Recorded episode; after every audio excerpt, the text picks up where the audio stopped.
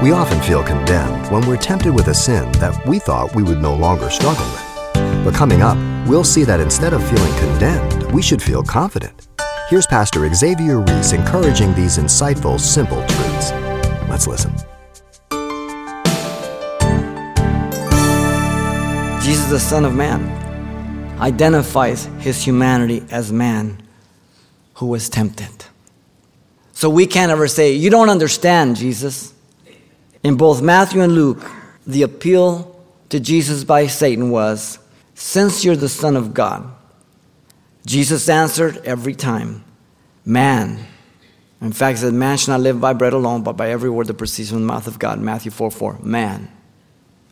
Jesus met Satan, listen, as the last Adam, the man from heaven, to show that Jesus as man could resist. There is no sin in being tempted, but in yielding to the temptation. That's sin. Okay? So Jesus, as God man, often protects every one of us as we depend upon him. So it would be a real danger to deny that he's our high priest. And we have to understand, as looking at this, that every temptation he went through was a reality. Now, some say that there was no potential of failure in the temptation of Jesus, the last Adam, as there was in the first Adam. If there was no possibility of failure, there could not have been a real temptation. And if there was no real temptation, there could not have been any real victory. And then we have to conclude that God has deceived us. Think about it. No one is ever awarded a prize of first place unless there's a possibility for second, third, or fourth. So, in a way that we do not understand, there had to have been a potential as there was in Adam. Because for God to defeat Satan is no big deal. That's not a temptation. The divine nature of Jesus did not partake in the temptation James assures us of this. Listen to James 1 13 and 14.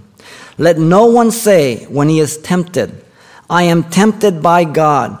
For God cannot be tempted by evil, nor does he himself tempt anyone. But each one is tempted when he is drawn away by his own desires and enticed. So if God cannot be tempted by evil, then the divine nature of Jesus certainly wasn't involved, was it? The last Adam is the one who defeated Satan. Just as God knew that the first Adam would fail, God knew that the last Adam would not fail.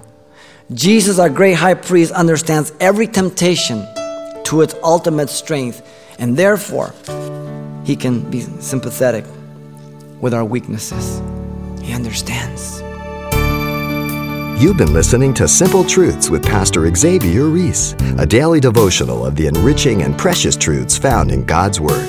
CD copies are available of the studies you hear each day on our broadcast simply by calling 800 651 8352 or log on to CalvaryChapelPasadena.com for information on various other messages from Pastor Xavier. There, you'll also get information on our weekly services, announcements, even hear this program again at the radio listings link. It's all at CalvaryChapelPasadena.com. And join us next time for more simple truths.